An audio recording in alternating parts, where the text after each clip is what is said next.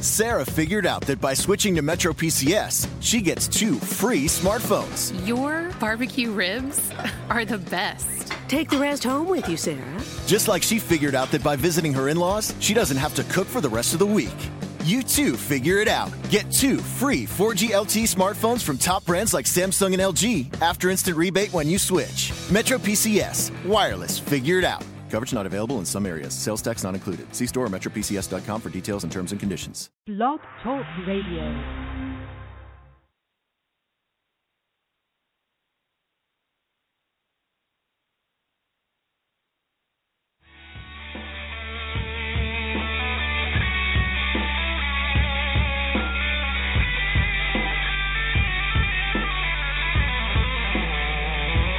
Welcome to the Wake Up Mission Show with your host, Shalene Nightingale and Randy Dees.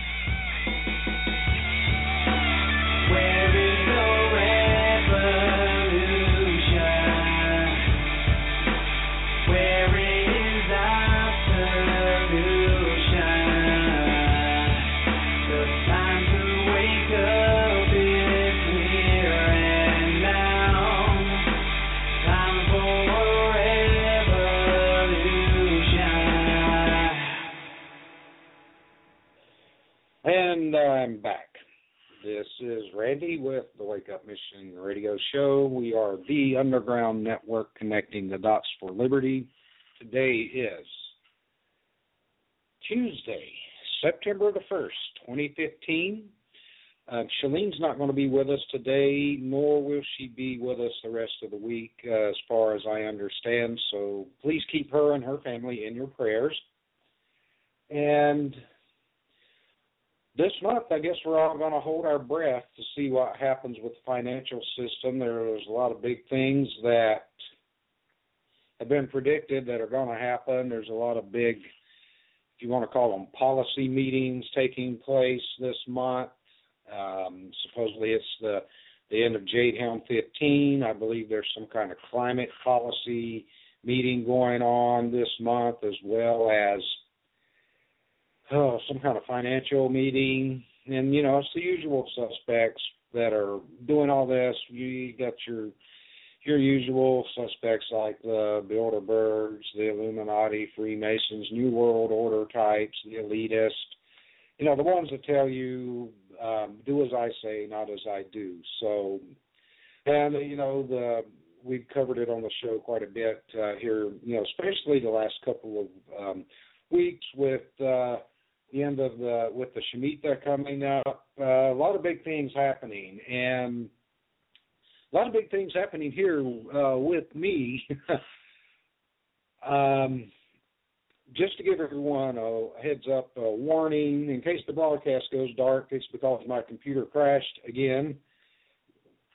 So I'm kind of holding my breath while I'm doing this broadcast, hoping that doesn't happen. So if you hear silence, then you know that the computer crashed.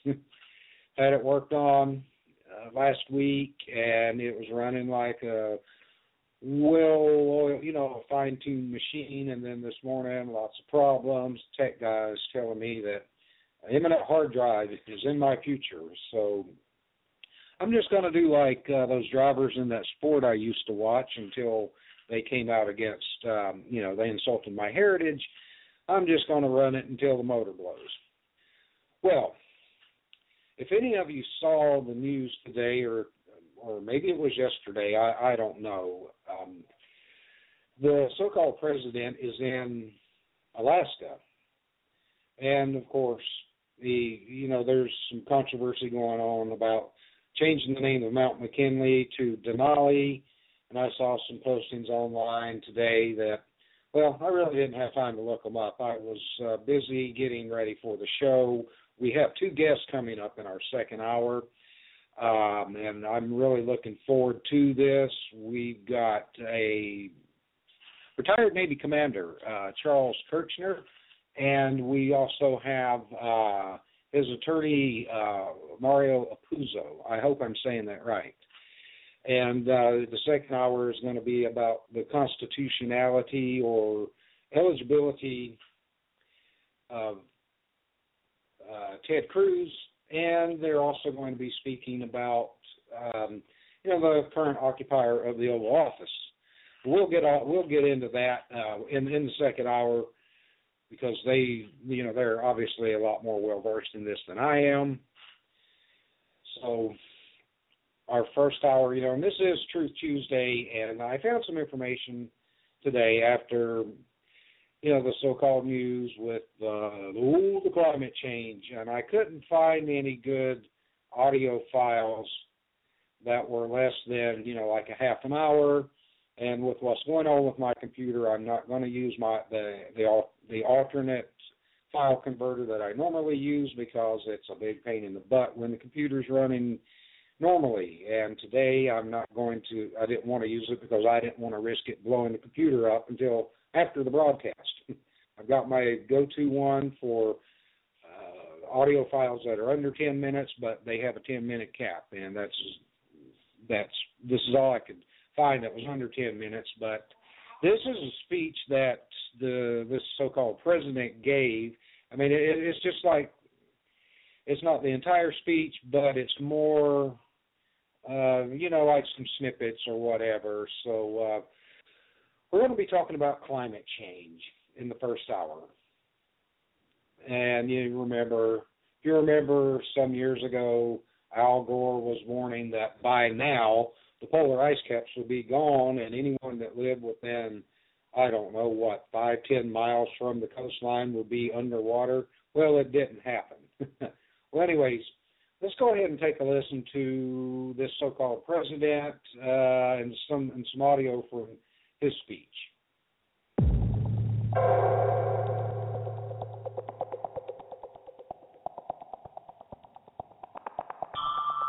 And climate change is a trend that affects all trends economic trends, security trends, everything will be impacted.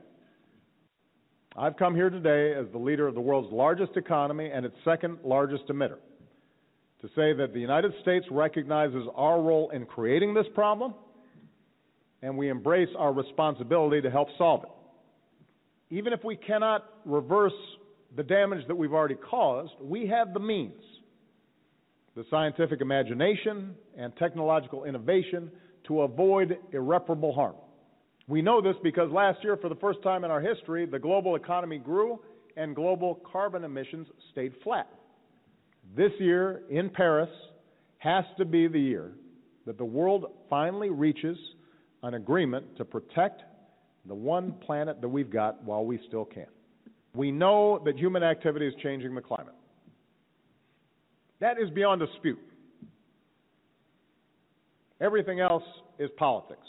Those who want to ignore the science, they are increasingly alone. They're on their own shrinking island. And when you leave this conference center, I hope you look around. Hope you have the chance to visit a glacier or just look out your airplane window as you depart and take in the God given majesty of this place. For those of you flying to other parts of the world, do it again when you're flying over your home countries. Remind yourself that there will come a time when your grandkids and mine, if I'm lucky enough to have some, they'll want to see this. They'll want to experience it, just as we've gotten to do in our own lives.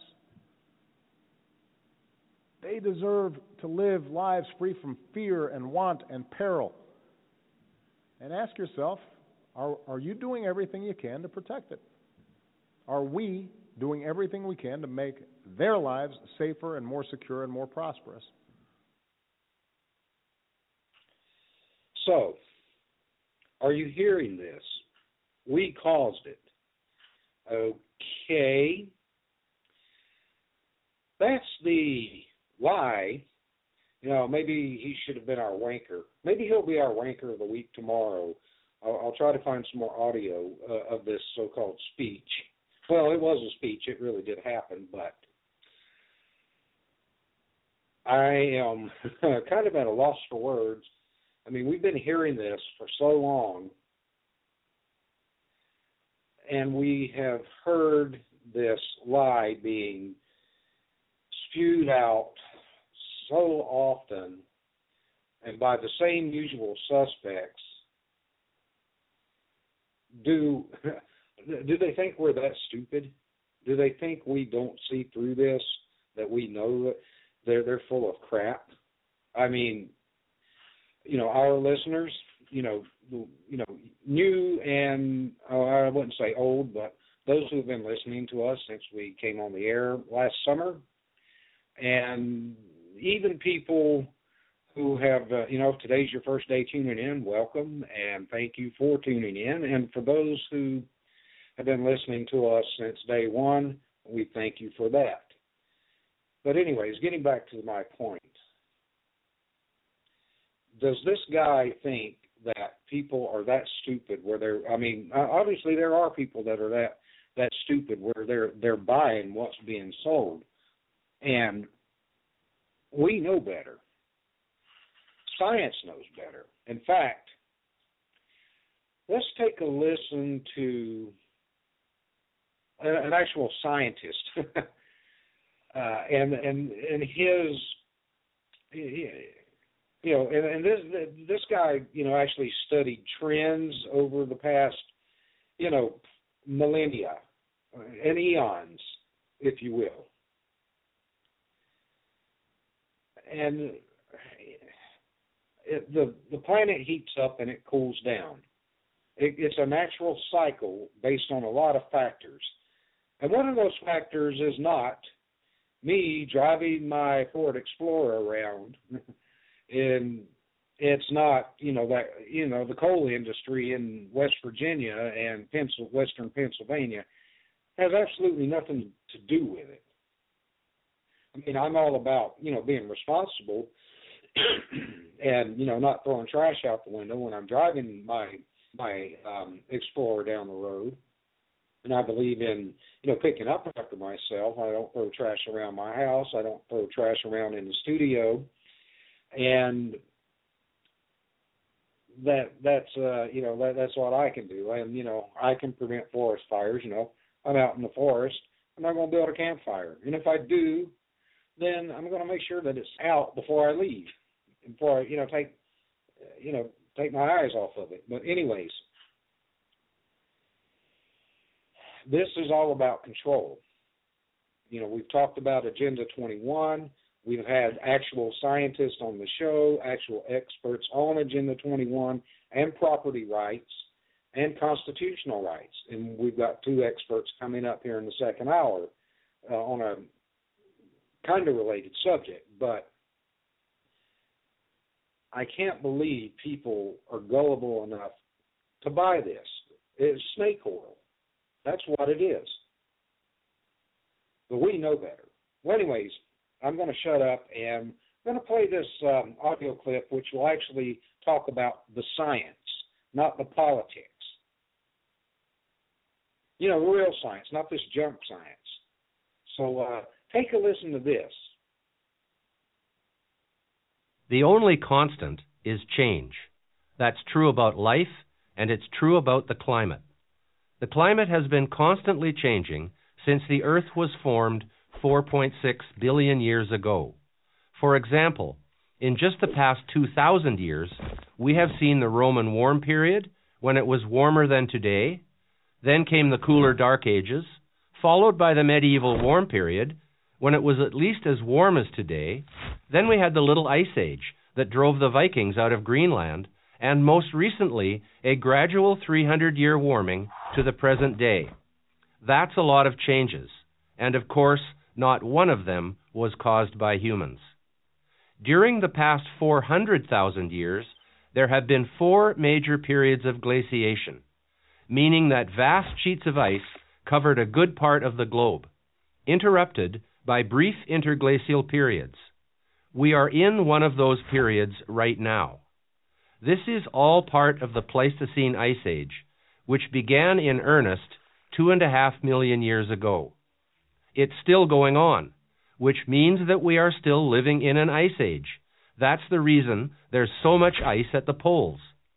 30 million years ago, the Earth had no ice on it at all. So then, what about carbon dioxide? the great villain of the global warming alarmists. Where does that fit into this picture? Not as neatly as you might think. Temperatures and carbon dioxide levels do not show a strong correlation. In fact, over very long time spans, periods of hundreds of millions of years, they are often completely out of sync with one another. Over and over again, within virtually any time frame, we find the climate changing for reasons we do not fully understand. But we do know there are many more factors in play than simply the concentration of CO2 in the atmosphere. Factors such as the shape and size of the Earth's elliptical orbit around the Sun, activity from the Sun, and the amount of wobble or tilt in the Earth's axis, among many others. Even the relatively short 300 year period from the peak of the Little Ice Age to the present has not been steady. The latest trend has been a warming one, but it began nearly a century before there were significant carbon dioxide emissions from burning fossil fuels. And there has been no significant warming trend in the 21st century. Contrary to media headlines, the trend over the past couple of decades has been essentially flat. Meanwhile, human caused CO2 emissions are higher than ever. About 25% of all the CO2 emissions from human sources have occurred during this period of no net warming. So, what are we in for next? Will the temperature resume an upward trend? Will it remain flat for a lengthy period? Or will it begin to drop? No one knows, not even the biggest, fastest computers. All the information I've presented, the increases, decreases, and plateaus in temperature over the ages and into the last centuries, is available to anyone who wants to seek it out. Yet to state these simple facts is to risk being called a climate change denier. Not only is that absurd, it's mean spirited. It's absurd because no one, not even the most fervent skeptic, denies that the climate is changing. And it's mean spirited because to call someone a climate change denier is to intentionally link them to people who deny the Holocaust. So maybe it's time to stop the name calling. Predicting the climate, one of the most complex systems on Earth, with thousands of inputs, many of which we don't understand, isn't an exact science or anything close to it. Maybe it's just a tad arrogant to suggest that we can predict the weather or the climate or just about anything 60 years from now. The science is not settled. The debate is not over. The climate is always changing, it always has, and it always will. I'm Patrick Moore, co founder of Greenpeace for Prager University. Join Prager University. Click here to subscribe to our YouTube channel. Click here to sign up for free at prageru.com for quizzes, contests, and prizes. Okay, so you actually heard from, you know, someone who is a scientist, not a politician, uh, someone that actually knows what the hell he's talking about. And this speech that this so-called president gave, I, I knew how I found an article about it, and it's, I guess he's hoping that, you know, because we we did talk about this, you know, at great length yesterday, as far as you know the attention span of the general public you know that whole um the, the whole thing with how the government uses the media to you know for propaganda and you know to prop up the oligarchy. Well anyways al gore you know man bear pig you know i'm super ethereal. Well when he did his uh, inconvenient truth, if you want to call it that, it was more like inconvenient hogwash. However many years ago that was now, I don't remember. Ten years ago, whatever. Well, you know, the ice caps didn't melt, and you know, the coastal cities weren't submerged. Well, this headline, you know, it caught my attention. Obama warns of submerged countries, abandoned cities, if no action taken to fight global warming. And, and this came from the Blaze. And and it uh, my cat doesn't like this guy either.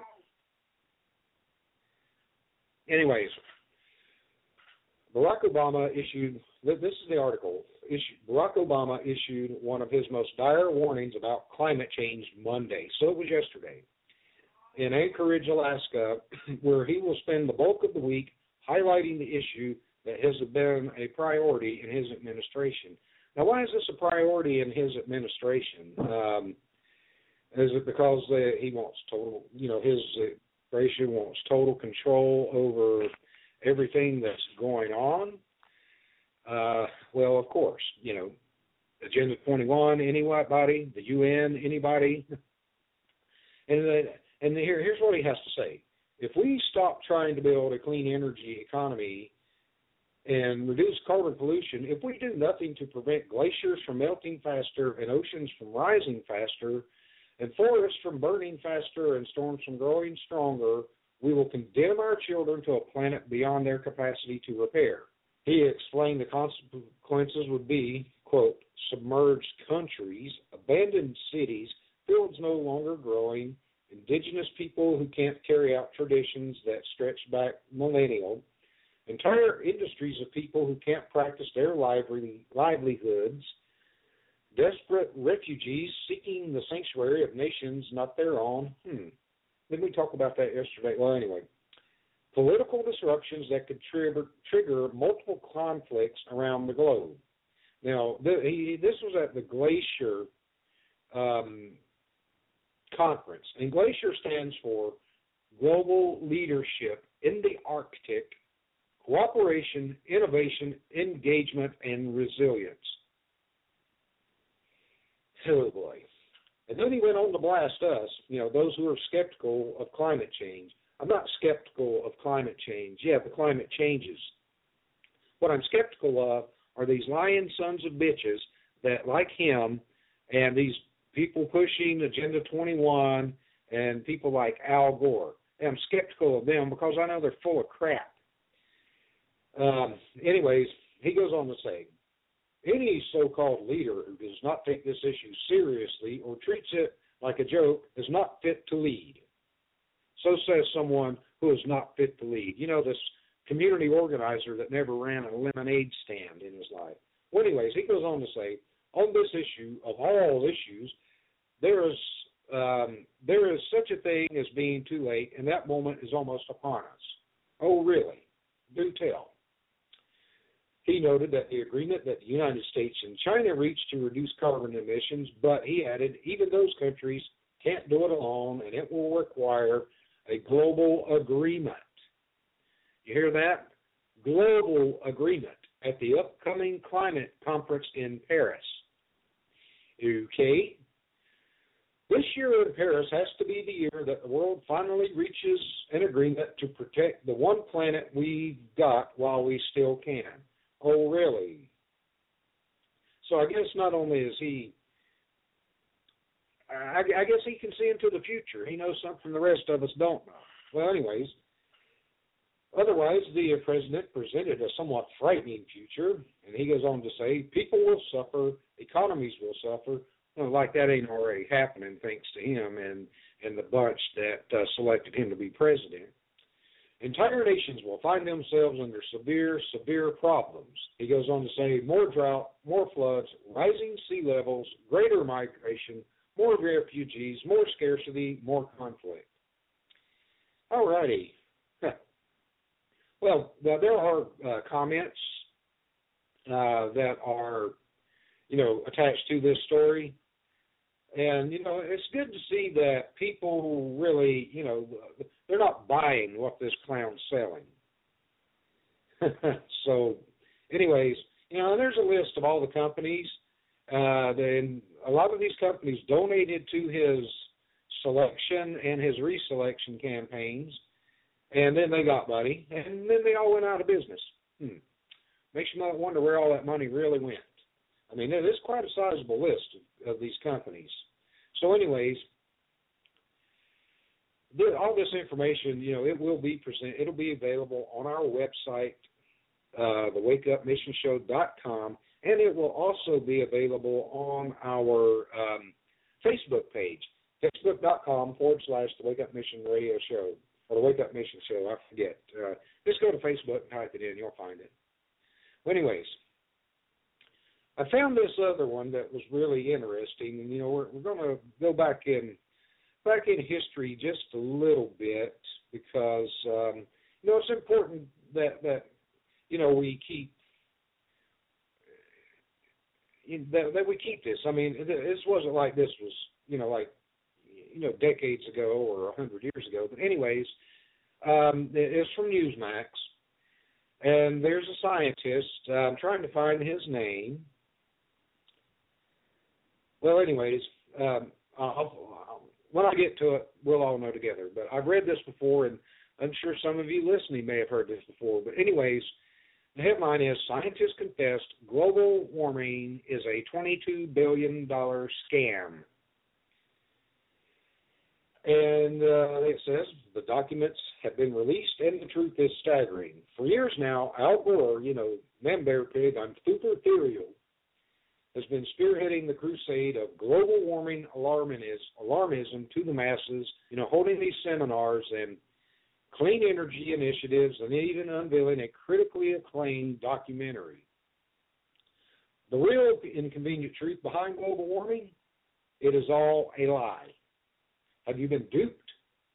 Okay, imagine for a moment sitting at a prestigious steakhouse in Palm Beach, Florida, and they say that it's a hot spot for some of the well, the you know the lifestyles of the rich and famous, you know, and, and they mentioned Donald Trump, you know, because you know this article, you know, it's a couple of years old before before he did what he did, you know, a couple of months ago. Well, anyways, Donald Trump, Tiger Woods, Oprah Winfrey, James Patterson, Rush Limbaugh, and hundreds more. Well, imagine dining with a handful of men you've only read about. Some of them worth millions, others published best-selling books, and some have held prominent positions at the White House. You know, and so basically, you're sitting at a table full of uh, some VIPs, if you will. I mean, we're all people. We all poop. We all put our pants on one leg at a time. So, really, none of these people are any better than us. You know, yeah, they may be they may have worldwide recognition, gazillions of dollars, but you know, they're flesh and bone just like the rest of us. They're no better than the rest of us. So anyways, I digress.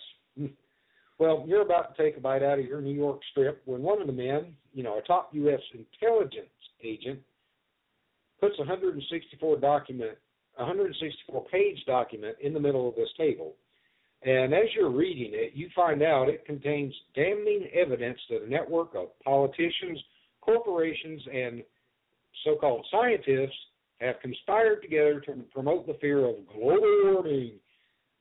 And there is clear evidence stating that no such global warming exists. The motive? It's money. It's always about money. It's about money, power, and control, people. $22 billion a year to be exact. And it's not $22 billion that they pointed up. No, that's coming out of our our pockets. And remember what um, Chris um, Chris Rock said: you don't pay taxes; they take taxes. You know, you don't have that choice. I mean, you can file exempt. You know, at, you know, at your employer, you know, you can file exempt.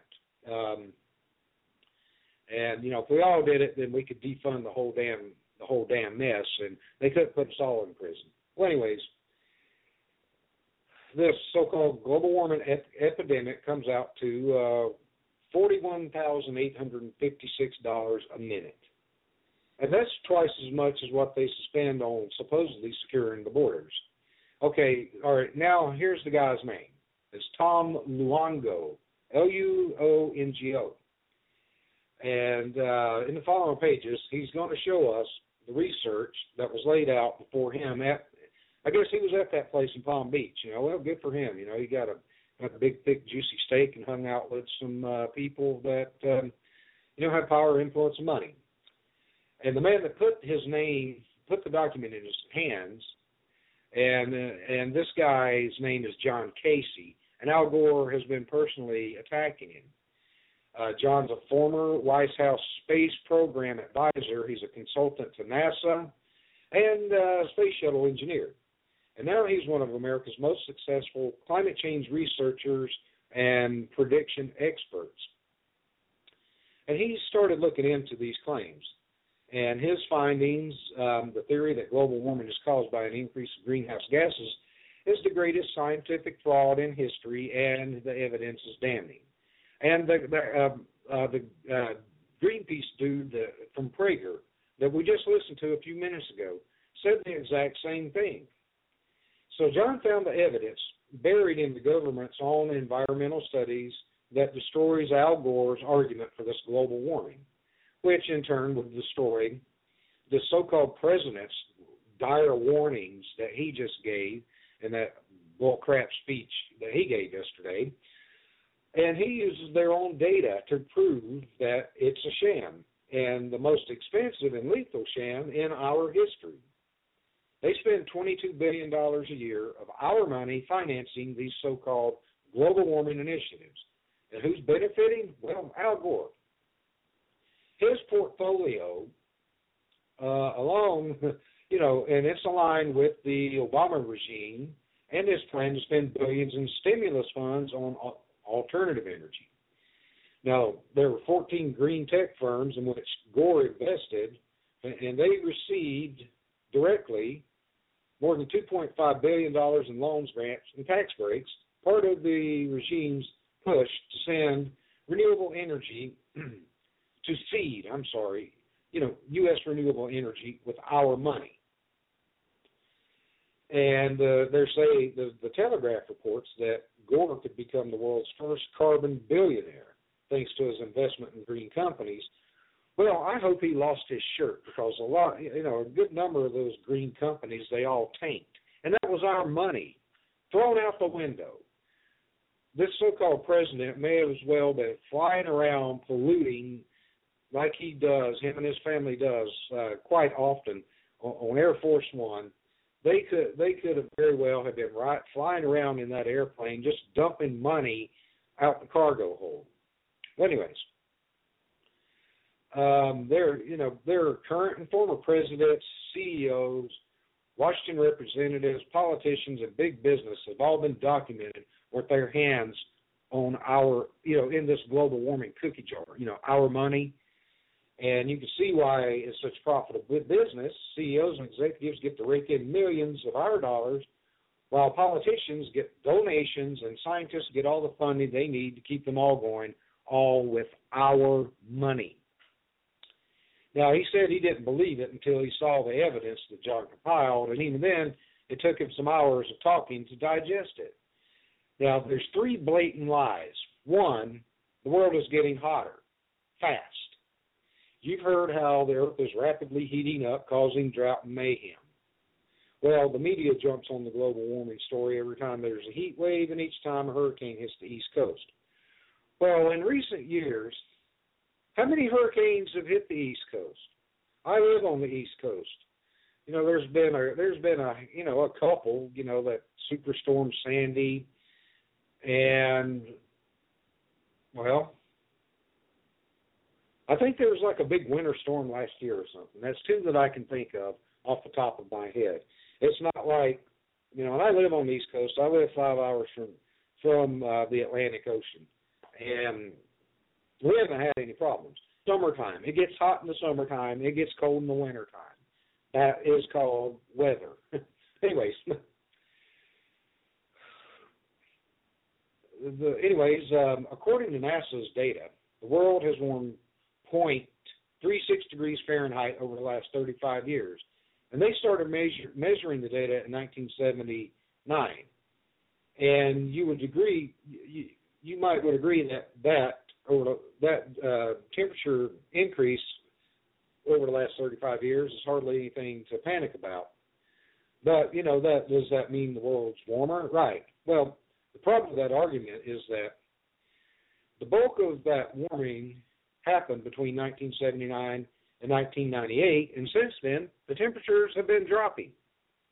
And the fact is, you know, 17 years, the trend is there has not been any global warming or climate change. And the reality is that the world is 1.08 degrees cooler than it was in 1998. So, you know, that's almost, that's a little over twice as cool You know, if you're good with math and decimal points and fractions, you know, you do the math. I'm not, but you know, I can I can get close. I can get in the ballpark by you know rounding it out. And uh, there is a chart from the Remote Sensing Systems which provides data to NASA, the the NOAA, the, that's National Oceanic Atmospheric something or another, and other scientific organizations. Well, you know, it makes a lot of sense. We've had cooler summers and longer winters. I mean, last winter was brutal. Winter before that was brutal. And then you have to factor in: is this weather, you know, is it man-made? You know, like say HAARP, geoengineering. We've had plenty of experts on our program that would say it is. I mean, these people are a hell of a lot smarter than me, and they know what they're talking about. And I'm not going to dispute what they're saying because they're a hell of a lot smarter than me. But if there is such thing as man-made climate change, it's this geoengineering that's going on. Think about it. Well, anyways, the trends would speak differently than what is being sold. And let's see. This will be posted on our website, and you can look at the chart for yourself. I mean, it doesn't do me any good to sit here and, and show it to you, other than, you know, the trend has been downward. okay? Anyways, line number two the oceans are getting warmer. Well, if that was the case, then there wouldn't be a drought on the West Coast. There would be like El Nino year round, right? Well, how much has it rained in California lately? Anyways, the, these uh, global warming slash climate change proponents have said for a long time that we'd see a heating of the oceans. And this proposition is necessary since it means all those big chunks of ice are supposed to melt, killing off polar bears and causing states like Florida to get swallowed up by water. Well, you know, I've got friends that live in Florida, and I still see their postings on Facebook that they are in Florida, so Florida's not underwater. now, since 2000, in 2007, when accepting that Nobel Prize and quietly pocketing a wad of cash, he made a striking prediction. The North Polar ice cap is falling off a cliff. It could be completely gone in summer in as little as seven years from now. Well, it ain't gone. It's still there. In fact, it's getting bigger. I mean, you can look at the satellite imagery from 2013 and 2012, and you'll see that it's a good size bigger. Um, and the recent, and they show that the ice caps have not melted, but they've expanded in size by 43% to 63%. That's pretty big. And um, what a and Mail article had to say is an area twice the size of Alaska was open water two years ago. Now it's covered in ice.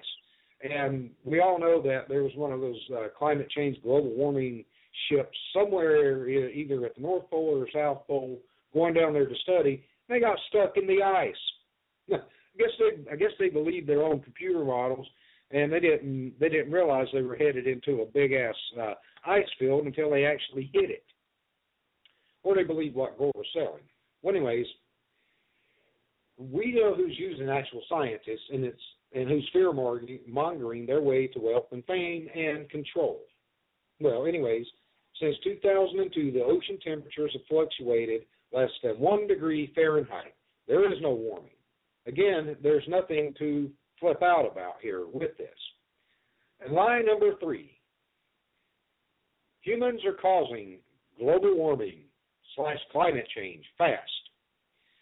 And well, you know, we've been hearing this crap for how many years now? Heard it again yesterday. And again, I guess he's depending on people having the attention span of a gnat. Uh, because the, all this crap was spewed out, you know, 2000, I guess 2005, 6, and 7, and here we are in 2015, and this guy, you know, is uh, you know, right, you know, beating this dead horse, you know, this broken record. Here we go again. You know, I'm depending on all you people who've forgotten what has happened. Well, anyways, Al Gore and his friends, his liberal friends, well, I'll change that to progressive friends, sit on stains blaming you and your gas guzzling car. Ooh, humanity. And your four bedroom house and uh, factories. What factories? They're all in China. We don't have any factories here anymore. Well, you know, of course, you know, Gore, you know, his, his annual electric and gas bills are about thirty thousand dollars a month. That's more than twenty, uh, not a month. Uh, I guess that's a year. Well, whatever the rate is, it's more than twenty times the national average. And let's not forget, you know, if the oceans were actually rising, why did he buy a beach house in Malibu? Malibu's right on the beach. I've been to Malibu. It's beautiful there. I wish I could afford to live there. You got to have some serious cash to live in Malibu. Trust me, I know. I've been there. Well, anyways, Al Gore spreads this global warming propaganda for you know it's to line his pockets. You know he's not in office anymore, and and I guess like the Clintons, he was dead broke too when he left the White House, right?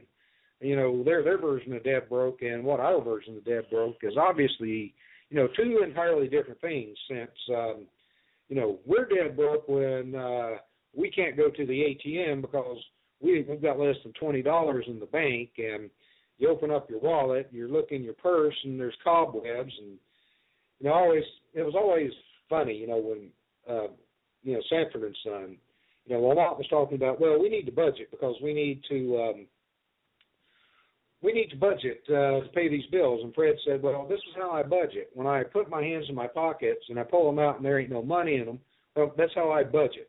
And I'm sure it's how a lot of us, a lot of you budgets, how I budgeted. Um, you know, we do have solutions for that, but we'll get to that later. But uh, anyways, yeah, their dead broke's a lot different than ours. You know, uh, like us real people, you know, us useless eaters, consumers, whatever. You know, the term of the day is that you know these elitists and uh, these people, you know, refer to us. You know. Anyways, now you know, and the scientists, you know, uh, you know, we agree on this. You know, keeping the environment clean. You know, he recycles and drives a fuel efficient car. I don't. I like driving hot rods, and I'm always going to drive hot rods. You know, if I if my dream car is a 1970 Plymouth Superbird with a 426 Hemi four speed, and one day I'll have that car. And you, you damn well bet that I'm to be out on the out on the freeways, uh, opening it up. And I might get some speeding tickets, but it's to be fun, right? Anyways, you know, and reuse materials. Well, I, I well, I'm bad. I burn everything. You know, like newspapers and stuff. When I'm chopping, you know, when when I'm out at my mom's house doing yard work, I take newspapers out there and use that for kindling to burn, like all the dead branches from the neighbor's trees that fall in her backyard. That pisses me off too, because you know I, I I bust my butt keeping her yard looking good, and the next door neighbor their their place looks like the Addams family, and you know I love the Addams family. But anyways, they've got a bunch of trees in their yard, and uh, they're all dead. And the the branches and leaves, I clean their leaves out of her gutter about four times a year, and I pick up their dead branches and burn them all the time. Well, anyways.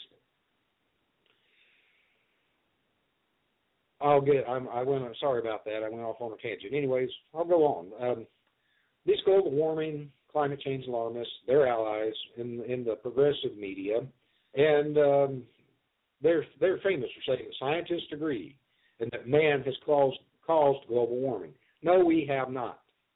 The Earth has been heating and cooling since before there were seven billion people here, since before the invention of the internal combustion engine, since before the invention of the cotton gin, since before the industrial revolution. And you know, Obama tweeted back. Uh, this was last year. Ninety-seven percent of scientists agree climate change is real, man-made, and dangerous. John Kerry, Al Gore, and a host of others they keep championing that that stat. Well, the Wall Street Journal reported that that was all made up. It's is uh, is fiction. And when they did a further review, it discovered that one percent of scientists believe that human activity is causing climate change. An outrage petition was signed by more than 31,000 scientists that stated there is no convincing scientific evidence that human release of carbon dioxide, methane, or other greenhouse gases is causing or will, in the foreseeable future, cause catastrophic heating of the Earth's atmosphere and disruption of the Earth's climate. And even a founding father of the man-made global warming theory, Claude Legris recently came out and renounced the position by admitting The cause of climate change is unknown. Dr. Ivar Giaever, a Nobel laureate, has taken a stand against these claims, and he announced during a speech at the 65th Nobel Laureate Conference in Lindau, Germany, I would say that basically global warming is a non problem. The president said that 2014 is the hottest year ever, but it's not true. It's not the hottest. Global warming has really become a new religion because you cannot discuss it. It's not proper. It's like the Catholic Church. And he was one, this guy Giaever, Giaever, or whatever, was more than a one of more than a hundred co-signers in a letter to the president that was critical of his stance, saying that we, the undersigned scientists, maintain that the case for alarm regarding climate change is grossly overstated. And what was the government's response? Crickets. Nothing. well, uh, hopefully, you know, if you, if you guys are listening, you better check your brake lines, look under your cars before you get in them. Um, and shortly after uh, this, John Casey, and I wonder where I heard that before. It's not the same guy that used to be the place kicker for the Panthers. Um, different spelling. I knew that name sounded familiar, but uh, anyways, I'll, I digress. Anyways, after John Casey exposed the truth, 1,000 emails and 2,000 documents from leading quote unquote global warming scientists were found revealing potential conspiracies, collusion, data manipulation. We've talked about that a lot on this show, by the way. Destruction of information, you know, kind of like those emails at the IRS and Hillary Clinton, and even admission of flaws that were buried. One leading scientist, um, his name's Kevin Tren, Trenberth, admitted the fact is we cannot we can't account for the lack of warming at the moment, and it is a travesty that we can't. Travesty simply because they were worried about losing their government funding. In another email, Dr. Phil Jones, a leading global warming advocate at the United Nations, admitted that he used Mike's nature trick in a 1999 graph to hide the decline in temperature. Well, I don't know what the hell Mike's nature trick is. Uh, look it up, and I'll, I'll look it up later too. You know, provided the computer don't blow up. And then another study done by scientist Steven Goddard at Real Science revealed just how ridiculous climate, climate scientists can get with data manipulation. Here is what he demonstrated. The National Oceanic and Atmospheric Administration has been, quote, adjusting its record by replacing real temperatures with data fabricated by computer models. We've talked about that before on this show a couple of times. And there are other documents just like that. Um, re- more recently, a professor, Robert Stavins, Stavins, who helped write the 2014 UN climate report, came out to Breitbart News and revealed that politicians demanded he change an edit part of the report to fit their needs. So, in short, governments and government-funded scientists want to make sure that any global warming slash climate change research published will say what they want. And you ask yourself, why would they do this? Well, it's been kept on life support for another crucial reason. It has been a practical ATM for the in the know political figure. Gore has been one of the mostly vocally aggressive crusaders, and I guess now this so-called president is one too. And uh, but you know their lies are starting to unravel, and then this guy was basically you know the guy yesterday that you know they they say is our president. You know I'm going on record again. He ain't my president. Um, anyways, this guy, uh, you, you know, uh, is, is shoveling this manure even after so much evidence has come out to say that he's lying. Yeah, he's still, you know, selling this snake oil. Maybe his excuse is he hasn't watched the news yet, and he'll find out about it in the morning you know, if he listens to the show. anyways, John Casey has made every effort to share this information, but instead of listening, so-called puke stream media, and again, you can't use that term unless you send me money, because I made it up years ago. Uh, and the progressive have treated him like a leper and have done their best to smear his name.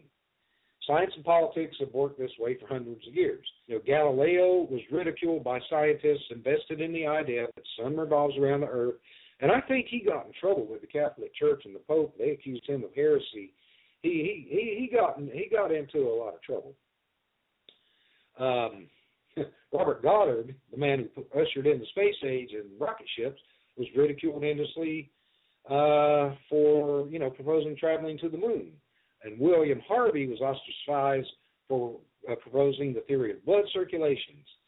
Opponents can never refute the scientist; they can only attack the man behind it, just like they're doing with John today. But there is a small group of scientific masterminds um, that are speaking out, and I'll get into that here in just a few minutes. Uh, we're we're going to take a short break, and uh, when we get back, I'll we'll, we'll talk about that. So uh, stay tuned, everybody, and uh, enjoy some music from my friend Bill Warren's band Uprooted.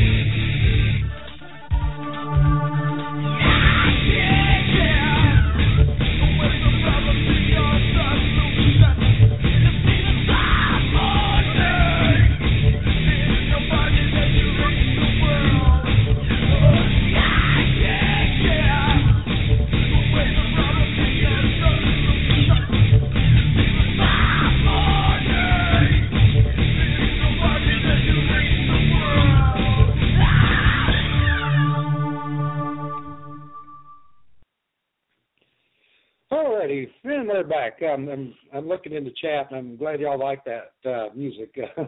Some good stuff, man. My my friend Bill's band, uh, they they were really good back in the day. Um, kind of ahead of their time, actually. Uh, well, anyways, um, we're getting close to the top of the hour, and I'm going to try to buzz through this real quick. Uh, I know y'all don't like it when uh, I, I go into auctioneer mode, and I do apologize, but uh, this this has to be th- these people's names and what they said has to get out there. Um, anyways, uh, before the break, I had mentioned that there were some 17 scientific masterminds speaking out about this. Now, Dr. Fumio Tsunoda, he's a professor emeritus of geology at Japan's Saitama University. He said that John Casey's work is quite a revelation that marks a step toward a new scientific civilizations, and his findings add a brilliant page of history to science. Um, Dr. Natarajan Venkatanathan, okay, you guys, uh, when I post this later, y'all, y'all try to pronounce his name. He said that John's ideas may be opposed by conventional scientists, but they will have to accept that his theory calls truth to bells. Uh, he's professor of Sastra University. Dr. Boris Komitov, one of Europe's top solar physicists and a professor at the Bulgarian Academy of Science, was so impressed with John's work, he reached out to John and joined the Space and Science Research Corporation. And he says that the problems brought on by this next climate change that Casey ably discusses more important than ever. Uh, Dr. Ole Humlum, he's a professor, a professor of uh, physical geography at the University of Oslo said, the history of science is filled with examples of individuals with new ideas being met by the current scientific establishment, not with enthusiasm, but rather with disregard and sometimes even ridicule. These hypotheses were considered outrageous by many contemporary scientists, but today they represent the very foundation for much of our present understanding of planet Earth's dynamics. New hypotheses based on empirical observations should always be welcomed warmly. This also applies very much to the work by Dr. John Casey. Uh, Dr. Giovanni Gregori, who, who, who has served as the National Research Council, who has served on the National Research Council of Italy since 1963 and serves on multiple astronomical councils and in several societies, went so far as to say that John Casey is a modern day Da Vinci. John Casey's work is important is an important contribution for understanding and facing the environmental challenge in its multifaceted and often disquieting manifestations. And Dr. Dong, Dr. Dong Choi, he's the editor in chief of New Concepts and Global Tectonics newsletter, calls John's work earth shattering. They've reviewed his work and had no choice to agree but to agree with his conclusion after seeing the evidence. And there's a lot of evidence there to see. So um, you can check this link out, and it'll be available on our website and on our um, Facebook page uh, here um, after after the show. But anyways, I thought it was important that we we discuss this since you know we, the so-called president was out there selling that snake oil again that Al Gore is trying to sell um, later or or earlier, I should say.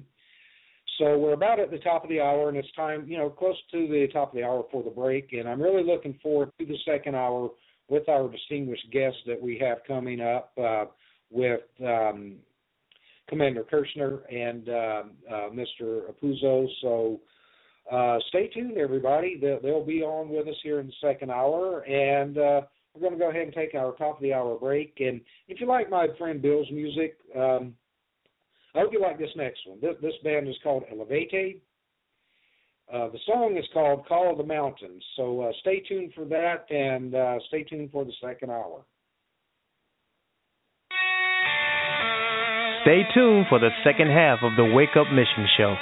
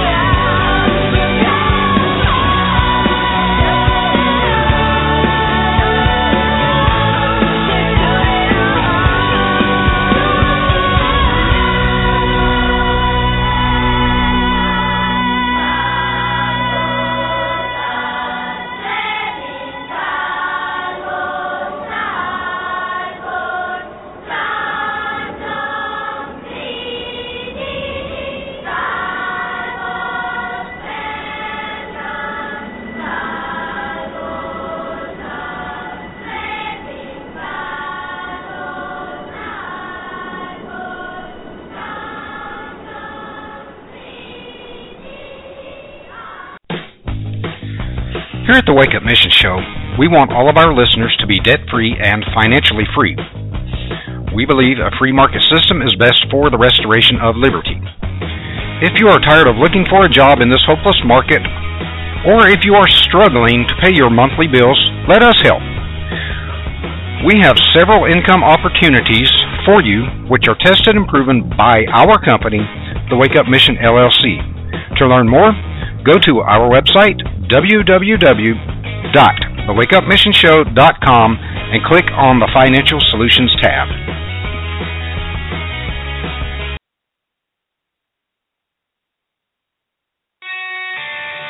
Welcome back to the Wake Up Mission Show.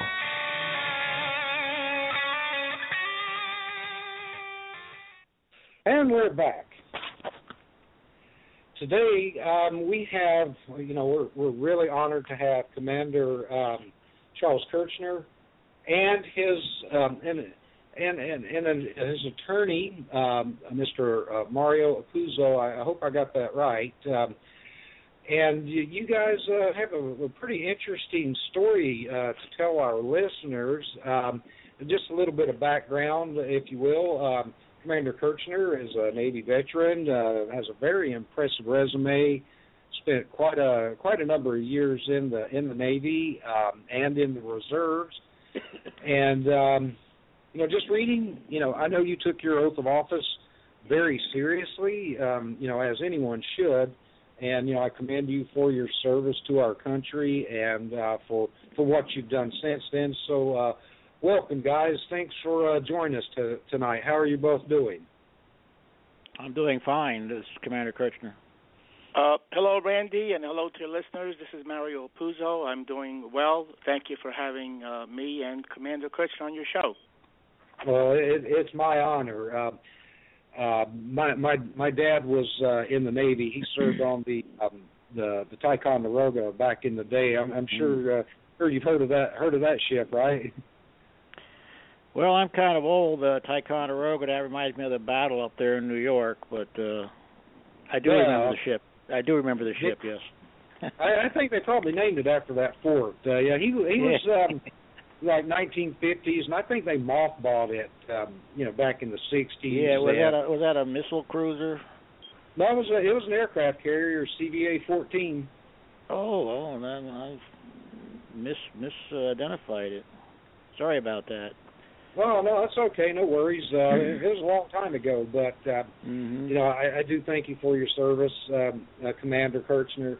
And um, anyways, I was, I mean, you- you know, you're both aware that uh, I've been having some issues with my computer today, so I, I, I was reading, you know, through the, you know, your your interview that you did earlier. Um, and I'd kind of like to go in fresh. You know, I, don't want to ask the same questions that um, that the, the you know the original interview was because uh, you know, I don't want to be a copycat. But um, tell our listeners, um, you had uh, you were concerned about the the 2008 presidential election, and uh, just uh, if you would. Um, uh, just to you know bring everybody up to speed, what um, you know what what prompted you to get involved in research and you know share the findings with the listeners that you came up with.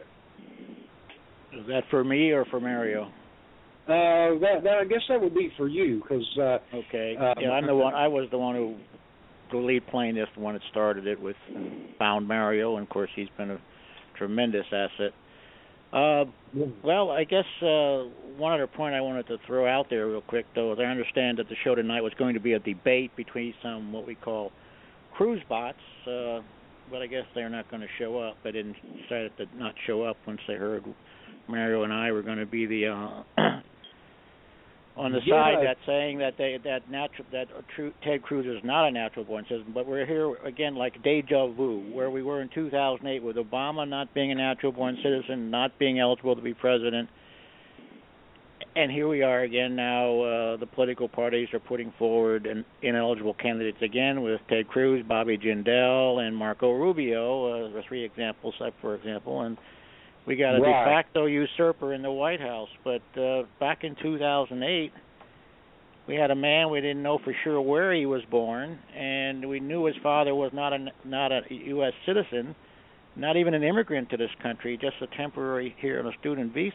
and went back to uh, to Kenya. And uh, we never before have had a a person who succeeded in getting into the Oval Office who whose father never even was an immigrant, never even a legal permanent resident of this country. I mean, it's just unheard of that, that, that he could be considered a natural born citizen because under the uh, natural law that the founders and framers used to get that term because they wanted somebody with sole allegiance to this country for their future presidents you have to be born in the USA to two U.S. citizen parents to be a, a natural born citizen under the natural law. And Obama clearly doesn't have a citizen father, and neither does Ted Cruz. So they're alike in that respect. We know for sure Ted Cruz was born in Canada, and we don't know to this day for sure that, where the hell Obama was born. He's got forged mm-hmm. documents all over the place. So maybe Right. maybe Mario wants to throw something in there too, but that's that's where we started in 2008, and now we're facing it again with Ted Cruz. Yeah. uh, yeah. Uh, clearly, uh, Mr. Obama is not a natural-born citizen. I just want to get this out uh, to your listener. Neither is uh, Ted Cruz, neither is Bobby Jindal, and neither is uh, Marco Rubio.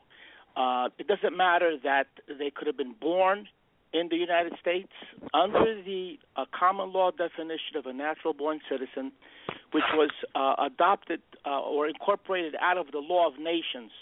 Emer de Vattel in the Law of Nations, uh, 1758, he defined uh, the citizens and the natives and the natural-born uh, citizens uh, born in the country to citizen parents. Plural. Uh, yeah. Well, back then there was no one parent, uh, a citizen, one parent, uh, a Yeah, the alien. wife was the wife was automatically the same as the husband. That's yeah. Yeah, they they called it uh, coverture in the Right. common law. They they united into the husband, so that you always had either two citizen parents or two uh, aliens. Uh, so none of this thing about one parent. Uh, now, if you ever you see statements saying the father, the father, well, because that's because how that's how the wife obtained her citizenship was through the husband, but they both still were uh, citizens. It's not like one was. Uh, it was unheard of to have a, a split like that because then you would have a, a family would split split allegiance, split citizenships. It, it just didn't make matters. Uh, didn't make any sense. So everything was united.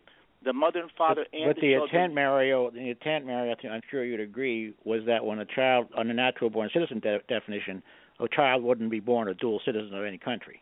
No, abs- absolutely not. It was unheard of to have a, a dual citizenship, and in fact, our our current government still does not recognize it officially. They just don't do anything about it. They don't say anything about it because of the politics. You know, uh, today everything is you know feel good, uh, help everybody out type thing. You know, we're supposed to have a a, a constitution that's a suicide pact. Uh, a- and in the meantime, you know, we're we're uh, damaging our, our own nation, our own uh, identity, our own sovereignty. You know, letting uh, anybody come in and and you know actually like go into our streets and protest. I mean, these are people that that are here illegally and they're protesting for rights. It's just unbelievable. Uh, yeah, like the people, the people with La Raza, they want to re, re, re, re, uh, reclaim the southwestern PA, and they call us racist, but the word La Raza means the race. So who's the racist? Yeah, Right. yeah. I trust me. I know. I I lived in Los Angeles for 20 years, and that's Mhm. actually where Shalene and I met. Was uh, at the um, you know the illegal immigration rallies uh, back in like 2005 and six and seven. And trust me, um, when when you talk about that, you're preaching to the choir. For you know, uh, as But far Mar- as Mario and I have always said this is not about race. This is not about political parties. This is not about politics. This is about the U.S. Constitution and Right. constitutional and natural law and what the founders and framers intended when they chose that term of natural-born citizen. They knew what exactly what it meant back there because they were reading Vattel, they were reading the Bible. A natural-born citizen is somebody, a child born with sole allegiance to one country. And for the Right. future presidents, they did not want anybody that had allegiance to another country or a dual citizenship. And we know for a fact that Ted Cruz was born in Canada with Canadian citizenship and U.S. citizenship by statutory law from his mother, so he was born a dual citizen. And Cuban. And and and, and Obama was too. He admitted that he was a dual citizen at birth. Right. Uh, but so, I something mean- very important to emphasize. We we know that we're right in what we're saying, what Charlie and I are saying, because the, the Congress, our first Congress, 1790, passed the first Naturalization Act. Another one in 1795, another one in eight, uh, 1802, then later on 1855. But all those naturalization acts treats children born in the United States as aliens. They only became citizens when their uh, fathers naturalized, which meant the parents naturalized. So that confirms right there that just being born in the United States uh, was not sufficient, not even to make a citizen, let alone a natural-born citizen. Uh, okay, later on we have the problem of we, you know, we revisit citizenship because of what happened with the slaves, with uh, um, uh, the Dred Scott decision in uh, in 1857. Then we have you know the Civil War. We have the Civil Rights Act of of uh, uh, 1868. Then of course the the uh, 14th Amendment. So all all those Well, what, happening. that Civil Rights Act doesn't that specifically define what a natural-born citizen is, or is that a, that that says that that the that the natural-born citizens are those born in the country of, of parents who? How does that word? Do you remember that exactly? That act, Uh, that law that well- law is still on the books too. It says that you got to be born here not of alien parents or something like that, right? Well, what it says is born in the United States and not subject to any foreign power. End of quote. Right. Right. Not subject to any foreign power. But it doesn't say you're a natural born citizen. It just says you're a citizen of the United States. Okay. So so even even if because they weren't born to citizen parents, that we're talking about Right. now the, the the slaves, the freed slaves, their parents were right. still They slaves. they were stuck they were stuck in a cycle since their parents were never citizens. They couldn't be citizens. Right. So then what happened is they were made citizens. They were basically they were naturalized through Right. through this the uh you know through the now the Civil Rights Act and then the Constitution constitutionalized it. You know, made and then their children, by being born in the USA subsequently, would be natural born children. Right, absolutely correct. So once that first generation became citizens, then they could have children born here and they could become natural born citizens. Uh, So so that's why per- that, to be eligible, you natural born be- citizen. To be eligible, you got to be a second generation American by both parents born in the and- USA. And neither does the 14th Amendment say natural born citizen. It just says citizen, just like the Civil Rights Yeah. Act of 1868. Um, and it says subject to the jurisdiction thereof, and that people try to say that means jurisdiction thereof means ge- geographic jurisdiction, but that'd be like saying born in the USA, subject to the be born in the USA. That'd be that'd be that'd be duplication of words, and they wouldn't have done that. They meant legal, political, full jurisdiction of the USA, meaning you had to be at, at least uh, uh, born here. Your parents had to be subject to the political jurisdiction of the United States. Correct? Uh, yes, uh, that that particular amendment causes a lot of uh, Yeah. problems because of the word jurisdiction. Uh, again, it was supposed to constitutionalize the Civil Rights Act, and that talked about not being subject to any foreign power. Right. Okay, now that that's a that's a, a high standard because if you're born to uh, alien parents, clearly you're born subject to a, a, foreign power. Then the question is, why did uh, Congress change it to jurisdiction? Did they intend to make it a, a lesser of a standard, or you know, does jurisdiction really mean allegiance? Okay, does it really mean allegiance? So that's what this all all this argument is about today. But That's regardless of what you know, what the answer to that is, it, it, it doesn't matter because Congress can change all that through the uh, uh, the amendment itself. Congress is given the power to enforce that particular amendment.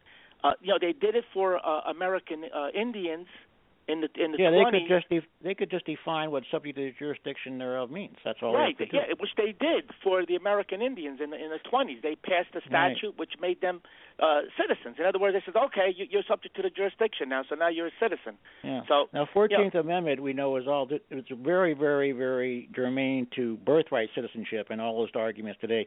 But you will agree, Mario, that the Fourteenth Amendment did nothing to alter Article Two, Section One, Clause Five about natural-born citizenship.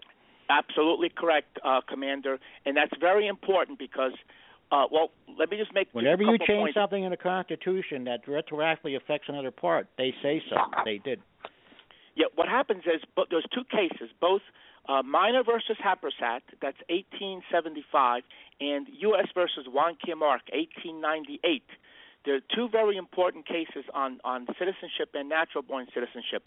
Both of those decisions clearly, unequivocally say that the, the, the clause natural born citizen is not defined by the Constitution, which included the 14th Amendment at that time.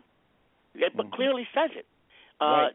Yes, yeah, so it, actually, now, it actually said what the definition was, unequivocally what it was, and that you had to seek uh, seek meaning elsewhere. Correct, something exactly. like that. Exactly, and and that elsewhere was the common law. Now, there's a lot of confusion about what this common law is. If you if you read Minor, it's clearly not the, the English common law of United St- of United States, not of England.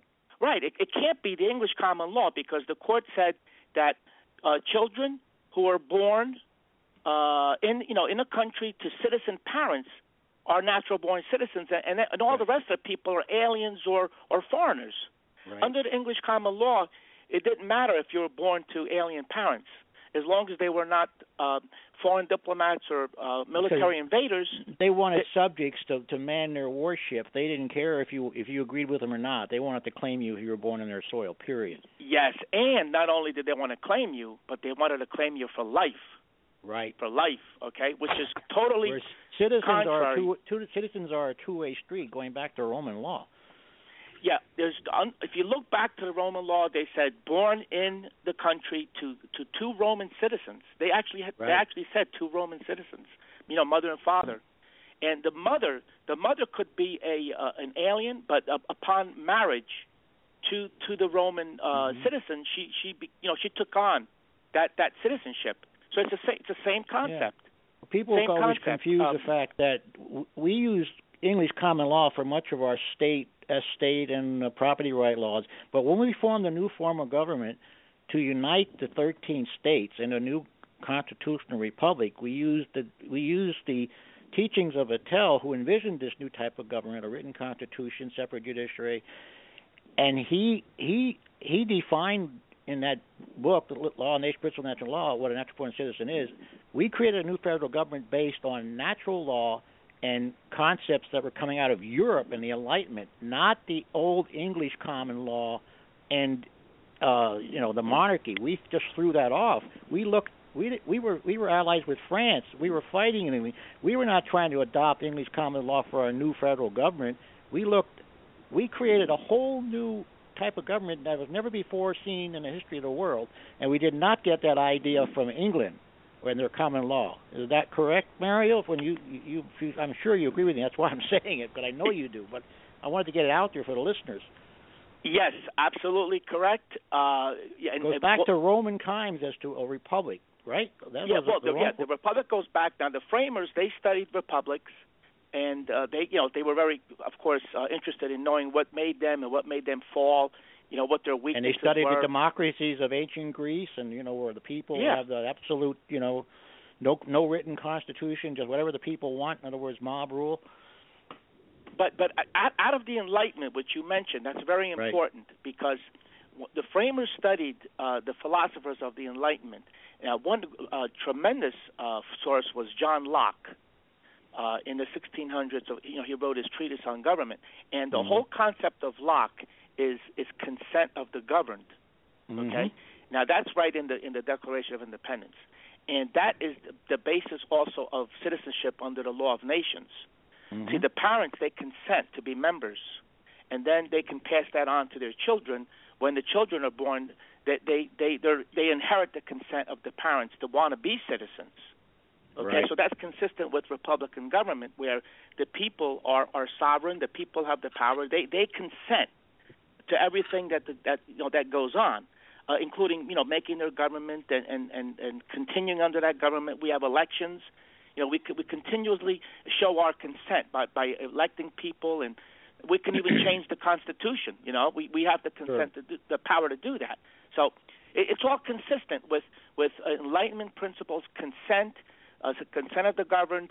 Uh, and a uh, republican form of government was this were the concepts coming out of Europe at the time and our Constitution specifically says we shall be guaranteed a republican form of government. That the, the, the pledge allegiance to the flag says to the republic for which we stand, not to the monarchy, not to the democracy, not to uh, whatever, right. to a republic. And, and just in, in case somebody in the listening audience, we're not talking about a capital R like Republican Party.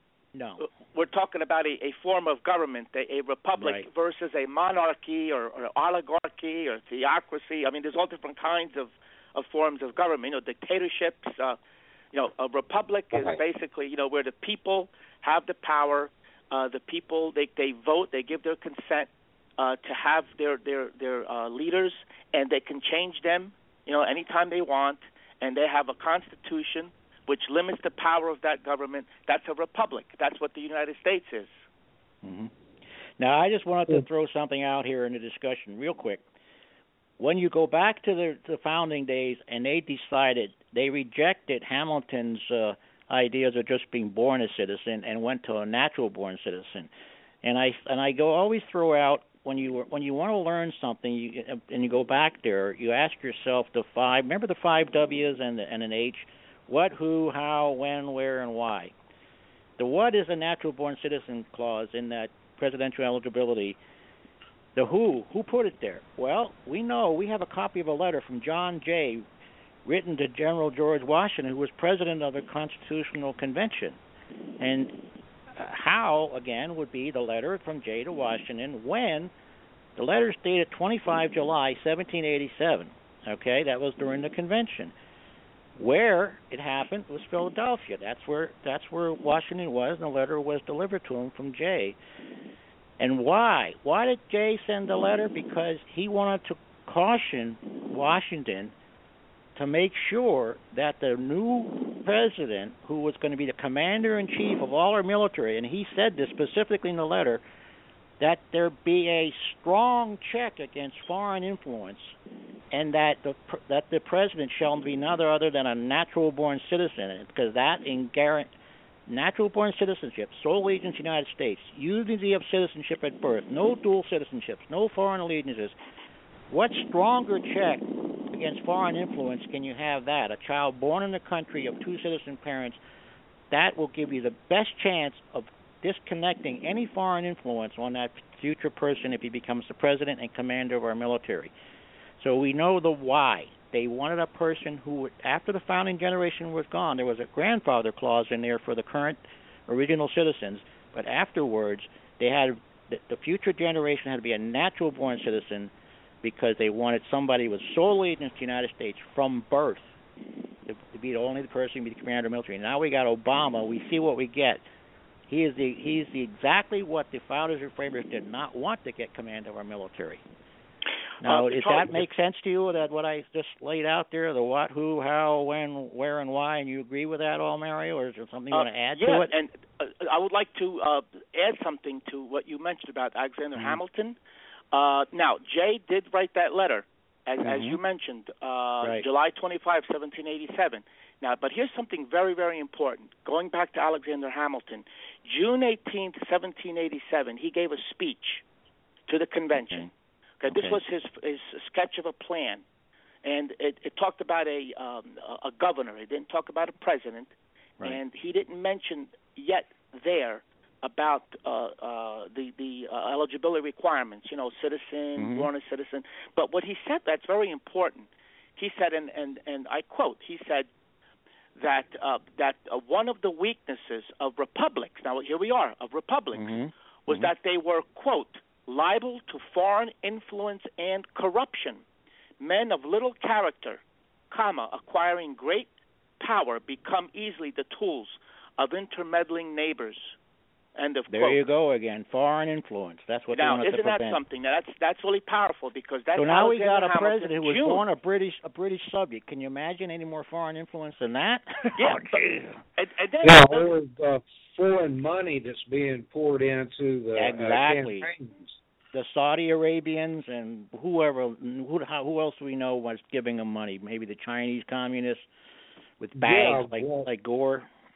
Yeah, I- I Mario Mario is very studied on this, and I learned a lot from Mario over the years. And you know, I brought my knowledge in, and together, we know what the founders and framers intended. We know the what, who, how, when, why, where.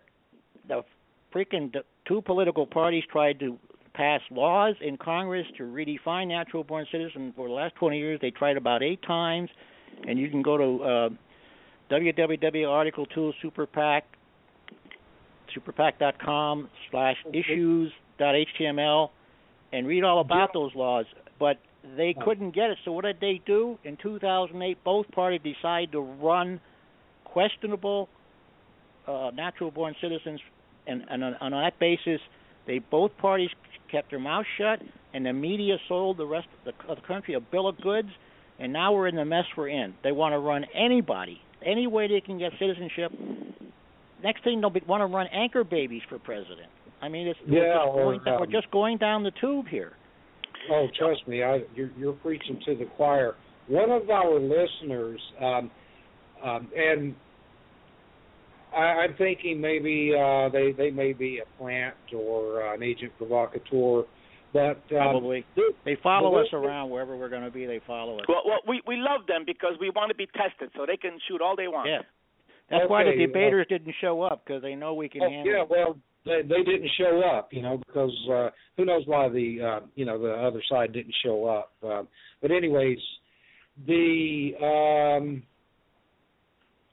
RC Radio um states Hamilton never submitted his version of the wording to the convention. Uh Kurt uh, Kerchner and other birthers love to lie about that. So I, I asked the listeners, state. Well, there's uh, no written evidence that he submitted it to the convention at the, uh, on the minutes of the convention, but there's a lot of stuff that never made it in the minutes of the convention. But Hamilton's thinking, as Mario cited, it was going around in June. Everybody was knowing this was these thoughts were: Do you want to have just a citizen, a born citizen, or a natural-born citizen? There were a lot of things that didn't make it into the conven- into the Constitution, the convention, like the First Amendment, Second Amendment, Third Amendment, Fourth Amendment. That doesn't mean that they that that things that came before the founders and framers were not incorporated by ideas that came after the convention, like the Bill of Rights did. The letter that Hamilton sent just confirmed what he was trying to convince people to do. He wanted born a citizen. He wanted a little looser structure because you know Hamilton, I believe Mario wasn't born in the USA, was he? Uh, no, he was born in the uh, no, the, in the islands. Uh, Right. Now he had exemption was, for uh, the grandfather clause, but he wanted a little looser structure. He wanted born a president. Yeah, so let, let me let me just. I just want to say those something about this. just uh, want to those old butts want to nitpick about stuff, but they don't want to talk about the June speech that Hamilton made. well, here, here's the thing about this uh, RC business that we've I've, I've seen this now for years. Okay, first of all, Yeah. there's there's there's two different do- documents that we're talking about. We're talking about the the sketch, okay, which was which was in the speech. Okay, didn't talk about uh, the born citizen, and the, the the proposed draft of a constitution that came later on. This is what this uh, RC audience is talking about, and that that that draft of the constitution, document number two, that was never officially presented to the uh, to the convention. Okay, so so what? So big deal. Okay, he he gave That it doesn't to mean that people didn't know about it. That doesn't mean people didn't know about Right, it. just they know about it, and and even Madison in his notes, uh, uh, uh, Farrand says this. He says Farrand wrote that Hamilton gave this. He called it a paper to Madison at the end of the convention, and that Hamilton quote. Now here's a quote: would have wished to be proposed by the convention. He had stated the principles of it in the course of the deliberations. End of quote. That's on page 619 of Farrand. So right there. But they want to nitpick about BS like that when the prop the, the, the fact of the matter under discussion though is natural born citizen clause is in there, not born a citizen or a lesser term. It says natural born, and we know what the founders and framers meant by it. And they just want to steer us off on tangential arguments about minutia and what can be proven literally with a written letter uh, back in 1787 that came in after the official official convention closed, even though it was discussed. The foreign influence issue was discussed since June, as Mario just attested to earlier. Yeah, and there's so much that happened in that convention that we don't know about because exactly. it was, you know, quote unquote secret. Exactly. Okay.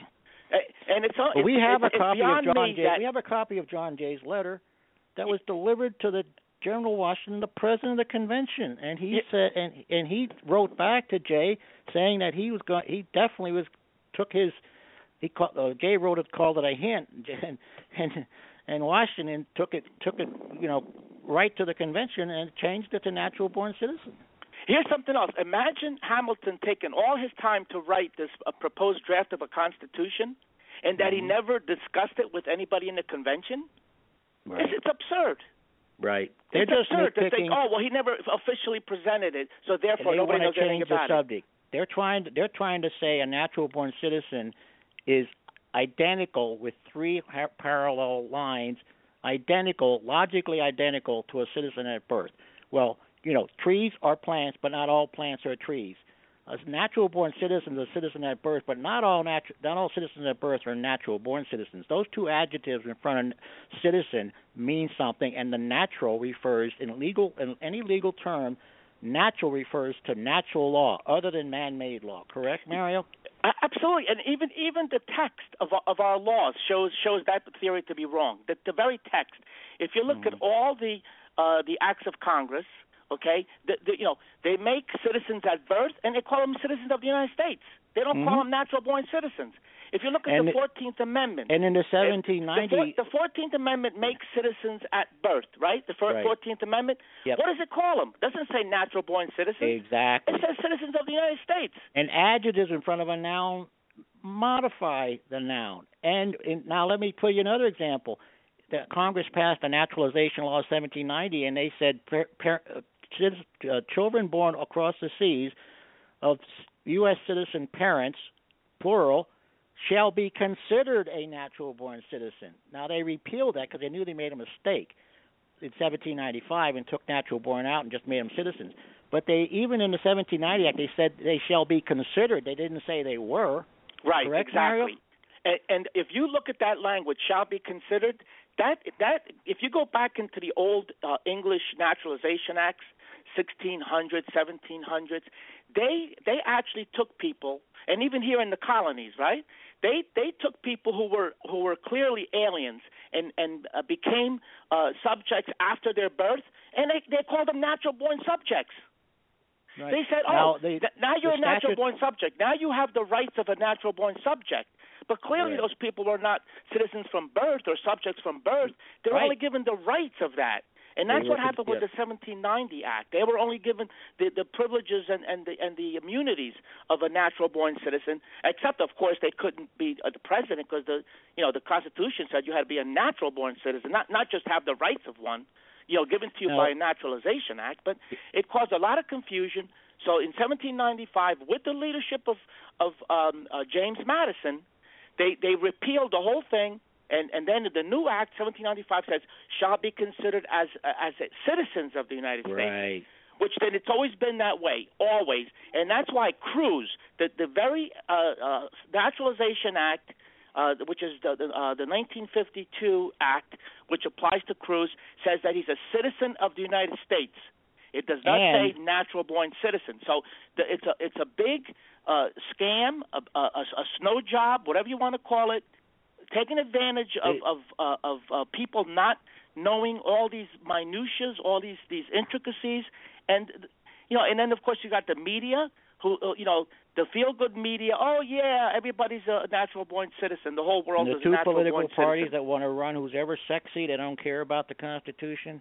Yeah. Now the law the law that Congress passed that Cruz hypocritically is pointing to is called Title 8 Section 1401. That just defines who's a citizen at birth, not a natural born citizen. But the words natural and natural born or natural are not even in that law. No. And if you go further back up under Title 8, it's a subsection of, of of a section titled Naturalization Acts of the United States, or some paraphrasing like that. Absolutely. So it's a naturalization law. They are naturalizing these people at birth.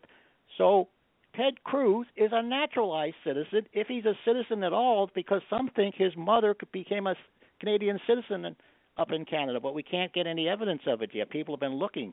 But if she was Well, naturalized as if Cruz mother naturalized, Ted Cruz isn't even an American citizen. That's correct. If she wasn't a citizen of the United States when he was born, he Ted Cruz is not even a, a U.S. citizen. Well, gentlemen, um, two, um, maybe you can enlighten me. There's two things that I well, one thing I know, but two things that I've heard.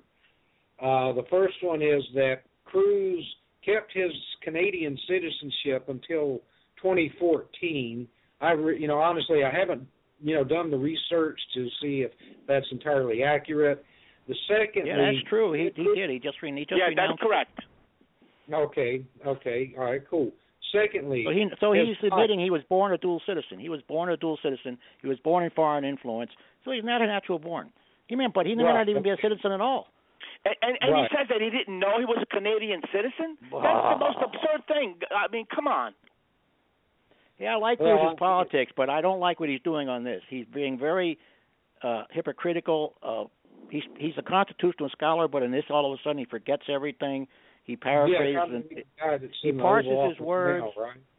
now, secondly, his wife was a member. Uh, she was the author of the North American Union, and she also worked for you know some of these bankster, you know, international bankster. Um, Yeah, but uh, that gets into politics, which is not a constitutional issue that Mario and I we really can't address. But uh, that gets into political arguments against Cruz. Not, I'm I'm not here to talk about that. I'm here to talk about the natural born citizen issue, and Right. how I'm so disappointed that he's not being forthright on the truth on the issue. He knows the truth. Yeah, In fact, politics he- has nothing to do with defining a natural born citizen. It's strictly a it's a bright line test, born in the country to citizen parents. You could be white, blue, green, you could be a communist, a capitalist, a socialist, doesn't matter what you are, you know, it, to it, be it a doesn't strong matter. check, a strongest strongest possible check from a point of view of citizen status against foreign influence. right. Yeah. The rest Right. of it of course is politics, whether the people want Right. somebody or not. That's that's the Right. political decision. Right. We're not Yeah. here to talk about that. I, I understand that maybe on other parts of your show you you've covered all that stuff, and I I've heard all that too. And uh, believe me, in the back of my mind, when you get into the voting booth, the politics enter into all these discussions. But for the night's show, I wanted to talk about natural born citizen, and that's why we that's why we're here. And oh, okay. uh, so if you have any questions on that, you've got the world's expert here, Mario Apuzzo. And as far as the Obots, we've lost every case on this. That's because the courts have turned them all away on technicalities of standing or jurisdiction. You, Mario can tell us more, but they don't want to deal with it. They say go to Well, Congress. Congress says go to the courts. They're playing a ba- they're playing a back and forth hot potato.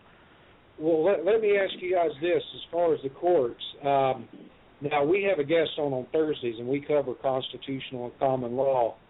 What are your guys' thoughts? You know, because the court system, it's not a de jure court; it's a de facto court. So of course they're not going to side with you because you know it would ruin their thing they got going on. Um, so I'll let Mario uh, address the courts.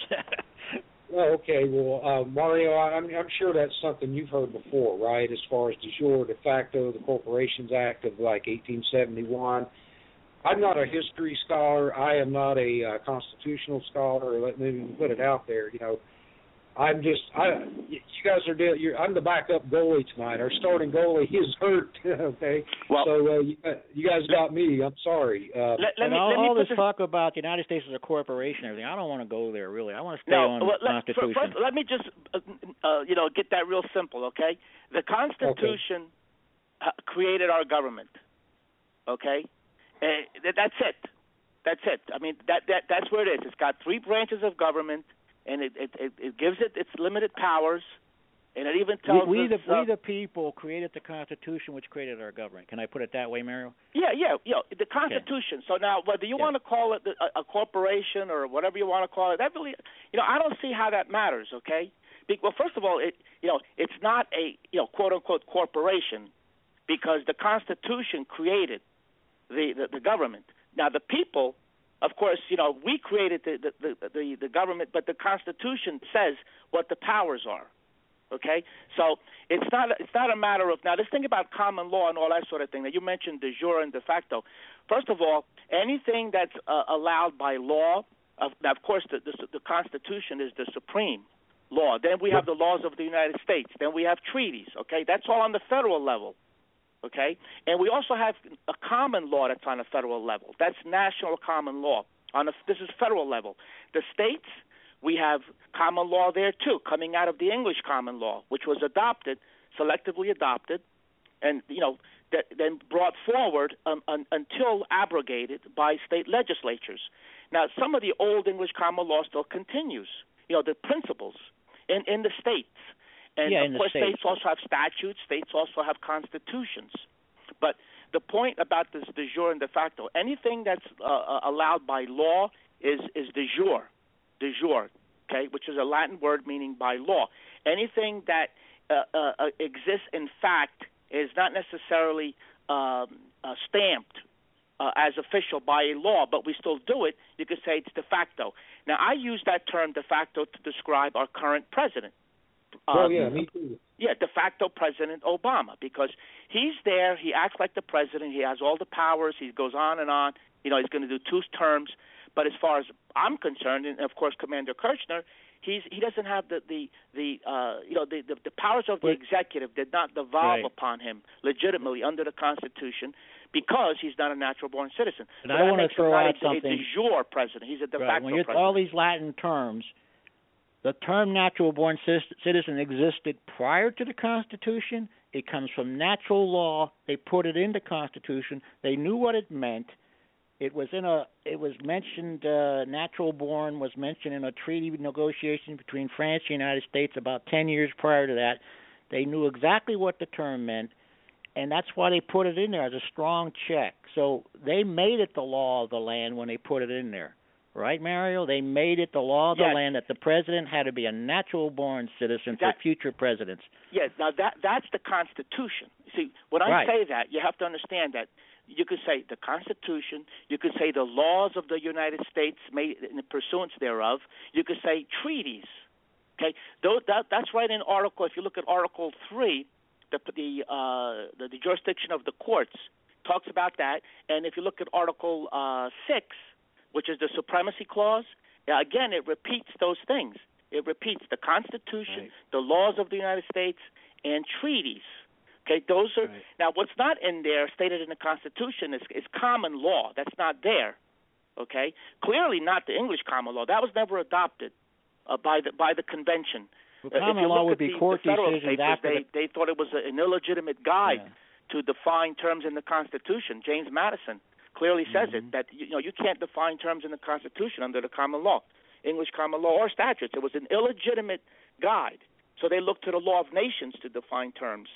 Uh, and, And when then the we law of until we nations build up our it, own common law. Co- yeah, Congress was given the power to to Right. to define things. Congress, but anyway, uh, go ahead. Well, in other words, we build up our own U.S. common law as Supreme Court make decisions, right? Right, exactly. Now, and that's you're, fed- you're, federal you, common you, law. You you took my case to the U.S. Supreme Court. You're you're uh, you're uh, uh, what the hell? You can practice law. uh, You're you're registered with the U.S. Supreme Court, correct? yes, I'm admitted to the U.S. Supreme Court. Correct. Right. So some people question your, you know, your your abilities and everything. And uh, Mario is fluent in several languages. He studied this constitutional issue of Article Two for years. There's, I don't think there's anybody in the United States that's more fluent on the on the Article Two, Section One, Clause Five than Mario, Attorney Mario Apuzzo. Maybe Dr. Herb Titus, who also agrees with him. But those two guys are right up there as far as I'm concerned. I appreciate that, uh, Commander. You are a constitutional scholar on Article 2, Section 1, Clause 5, no matter what anybody says. Well, I, I've been practicing law for uh, what 31, 32 years, Sure. and uh, And you I've- and you can know, read Vattel, the source of that, you know, that definition that term in the original French. You know what it meant. Yes, and, and that's another uh, big fraud. Yeah. I, I'm Translations, laughing. yeah. I, I'm laughing because the uh, the obots, and I, I I love to use that word because they call us birthers, right? So they're the obots. Mm-hmm. They they they try to uh, give these crazy translations of of the French that Mm-hmm. uh, that pa- parents doesn't mean parents. It means uh, like extended families and all, like uncles and aunts and grandfathers and all. It's so absurd. I mean, every every translation of Vattel in English says parents. Every one. The U.S. Supreme Court, starting with um, um, uh, uh, John Marshall, Chief Justice John Marshall says the says parents, parents. Mm-hmm. You know, uh, Dred Scott says parents. Um, uh, Minor says parents. Uh, Wong Kim Ark says parents. Even lower lower courts say parents. Even like you know, uh, uh, uh, legislators uh, say parents. It's just unbelievable. They come up with this thing that it's not parents. It's it's uh, extended families. It- It's just, And and, it even talks about the fathers there. They call it uh, uh, yeah, well, in, in, the case of Rubio and Jindal, they don't. The parents they don't have either one as citizens when they, when they were born, so they're lacking both of them. With Cruz and Obama, well, they don't have a citizen father, so they don't have parents, as you're pointing out. Yeah, yeah, and again, you need parents because. Uh, oh, here's another concept that's very important: jus soli and jus sanguinis. Okay, jus soli, basically the right of the soil. Jus sanguinis, right of blood. It means if you're born on on land, you get certain, you know, or country, you get, you know, certain privileges or rights. If you're born to certain people, you get certain rights. Okay, so uh, our our system of citizenship has has both. You know, you could be born here and subject to the jurisdiction, and and you become a citizen. That's that's jus uh, soli, okay. But it's like it's like a mixture. It's a mixture of jus soli. Now you said pure- citizen. pure- you didn't put an you didn't put an adjective in front of citizen. You just said a citizen. Right, right, right. And then we have Jus sanguinis, which is if you're born to a, a U.S. citizen parent, even just one, in a foreign country, you still become a U.S. citizen from from birth, a naturalized U.S. citizen from birth. So we've adapt, we've you know we use both both. But when it comes to a natural born citizen, it's it's not an You got to have a three-legged stool. You got to have Yes. father, the mother because of the Cable Act of 1922, and where you're born to be a natural born citizen. Because we, otherwise, you're going to inherit or get some way dual citizenship at birth, which means foreign influence, foreign allegiance. You know, if you're born with dual citizenship, you're required to be. To, if you go to that country, they could put you in their army. Yes. They could force you. They could force you to do a lot of things if you're a dual citizen. You're obligated to both countries. We don't want a person who's in command of our military. What what if the president's father at the Cuban Missile Crisis had been living in Moscow, a Moscow citizen? The president, the commander in chief, is going to launch, you know, make a strike if he knows his father is alive in Moscow or wherever, Iran or wherever. Yeah. We, we don't want we don't want a, a person who has any foreign influences on by birth. Well, you know, it even goes deeper than that, uh, Commander. It goes into uh, psychology, Yep. and uh, there's there's uh, actual uh, psychological studies done uh, on allegiance and um, you know dual citizenship and that sort of thing. Well, look at Obama. And- what did he name his book? What did he name his book? Yeah. It, Being it, from it my really father, goes it goes Kenyan. deeper into the into the Yeah. psyche of of a person that uh you know your your heart you know your your heart your your love your love of country uh becomes uh questionable because you have this uh you know I don't know what you want to call it some you know, Dream from your father. You have these dreams you know, of you have these dreams of your father's country. Yeah, we you know we call it allegiance. I mean, which means Mm-hmm. basically allegiance uh, coming from the Latin uh, allegare means to tie. To to it, that's what it is. It's a tie. You have a tie to to something. Okay. Now you could have a tie to many things. You could have a tie to a religion, a tie to a country, even a tie to a, a team. You know, like uh, you know somebody they they love the Yankees, they love the Mets. That's their allegiance. That's their tie. So that's the problem with uh, you know not Right. having a commander in chief, which is your last defense. That's your last one. Okay, not Congress, but the, commander in chief. He's got to be a hundred percent. We don't no ties to anything that's foreign. He can't he can't hesitate. If he's got to pull the trigger, you got to pull it. You can't you know you can't hesitate. And the military who serve under him don't have any doubt that his sole allegiance is to the United oh, States. oh, and that, we don't have that one. today with Obama. We've got people being sent into rules with rules of engagement engagement in foreign wars that the people don't trust the commander in chief who's who's sending them there. Yeah, that's an excellent point, uh, Commander. You know, I never, in, since I've been alive, okay, that, that that I see a situation where the, the president of the United States does something, and the people, not necessarily 100% of the people, but a great percentage of the people, they they they have a suspicion. Oh, like take the Iran uh, nuclear uh, thing now, right? Exactly. I mean, there's there's people, there's a percentage of the American people who actually think that he's trying to help Iran get a nuclear bomb. That's um, that's that's well, amazing. you got Valerie Jarrett as advisor, an Iranian citizen, and John Kerry's son-in-law is an Iranian. How, but but isn't that amazing? How how can no wonder we, we as have a nation suspicions. How can we as a nation uh, some of us okay i don't know what the percentage is think that that oh wait a minute he's actually working uh, for iran he's not working for the united states that that is the most unbelievable thing that i that i've experienced in, in my lifetime Well, they might be taking uh one percent of that 150 billion Iran's going to get and donating one percent back to uh, Obama's library in Chicago. That's you know that's we have a president commander in chief de facto that we do not trust. He's a citizen of the world, not a natural born citizen of the United States. We cannot trust this man. yeah that that's That's the way the people it. in the military feel. That's that's really what happens because of this natural born citizen issue. It really, yeah, mm-hmm. whether people say it or not, and and the media they they refuse to acknowledge it or even talk about it. If if you see the jokes that are made on it, it's always about oh yeah, oh yeah, they they said that he wasn't born in Hawaii, right? They make like little you know jokes. But why don't they talk about the the the, uh, the question of allegiance and and being Exactly. born to, to citizen parents? How come you never hear them talk about that? Being a citizen gets you protection from the country that you are a citizen of. In return, they demand your allegiance. We do not want a commander in chief chief with dual citizenship and dual allegiance requirements on them. Any other questions? Uh, Randy? Yeah, any questions there, Randy?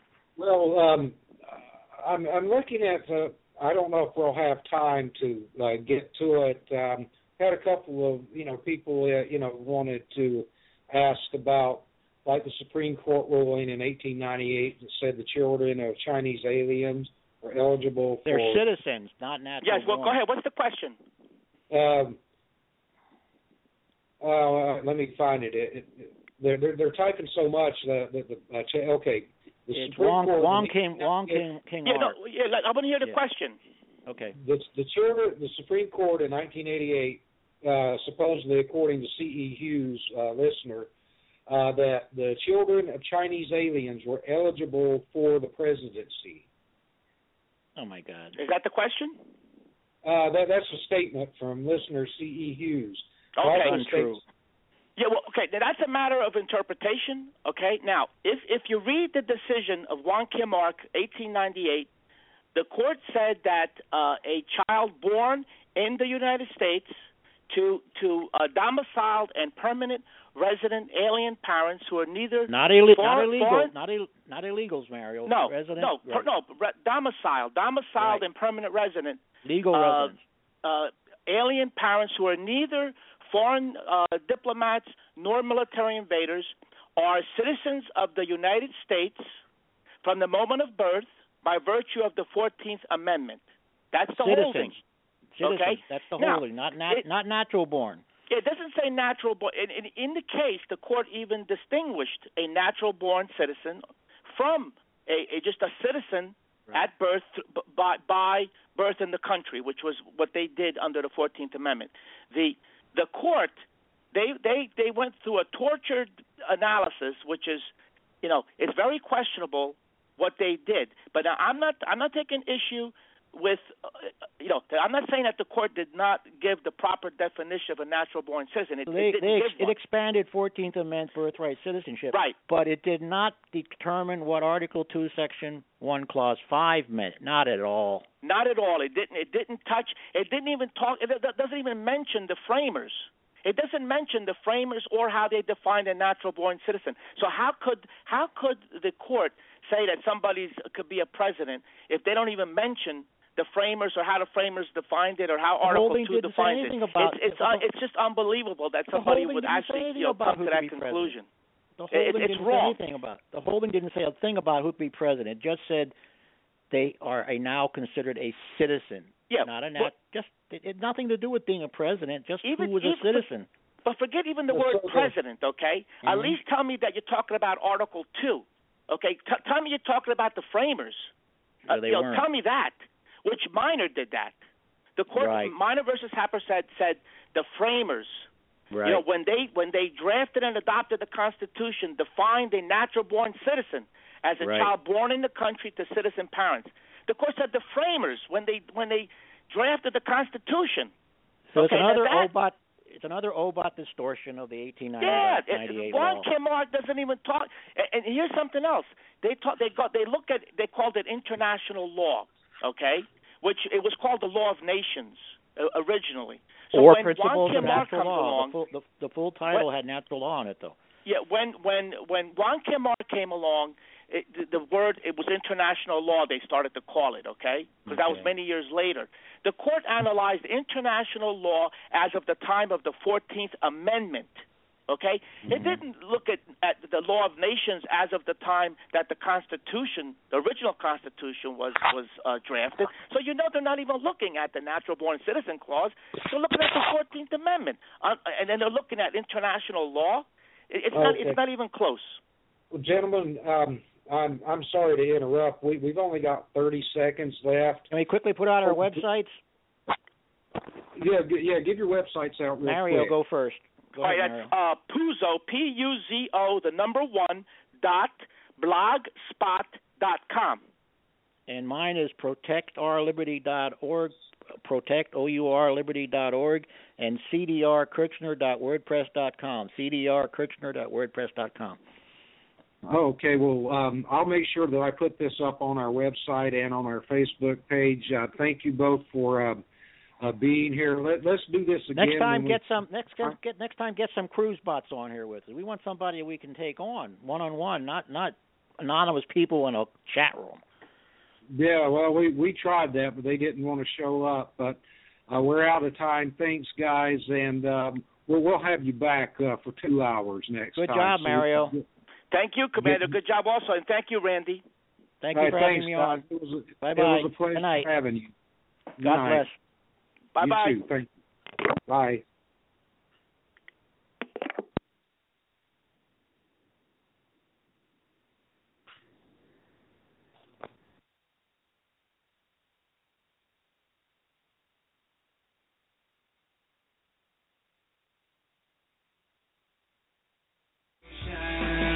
Thank you.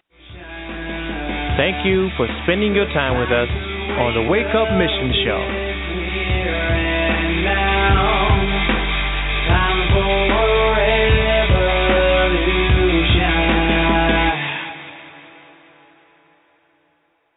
There's always a reason to celebrate. Weddings, quinceañeras, or just because I love you. Now, for a limited time, switch to AT&T and buy two Samsung Galaxy S7s for one great price. Visit your nearest AT&T store today. AT&T, mobilizing your world. Limited time offers. Each line requires eligible port-in, trade-in, purchase, and service. Get minimum of $10 trade-in credit plus prepaid card in amount of device balance or early termination fee less trade-in. Fees, charges, and restrictions apply. See store for details. Taco Bell finds startling data in new polls. 100% of parents need nap time more than their kids. Country singers prefer large belt buckles. And shockingly, Americans want breakfast with bacon versus no bacon. No kidding. Taco Bell's new dollar morning value menu with stuff like grilled breakfast burritos with fluffy eggs and yes, crispy bacon rolled in a warm tortilla for just a buck. It's the only dollar breakfast value menu that brings home the bacon. At participating locations, prices and items may vary. Tax extra bacon available in grilled breakfast burrito and breakfast taco. Click the banner for dollar breakfast.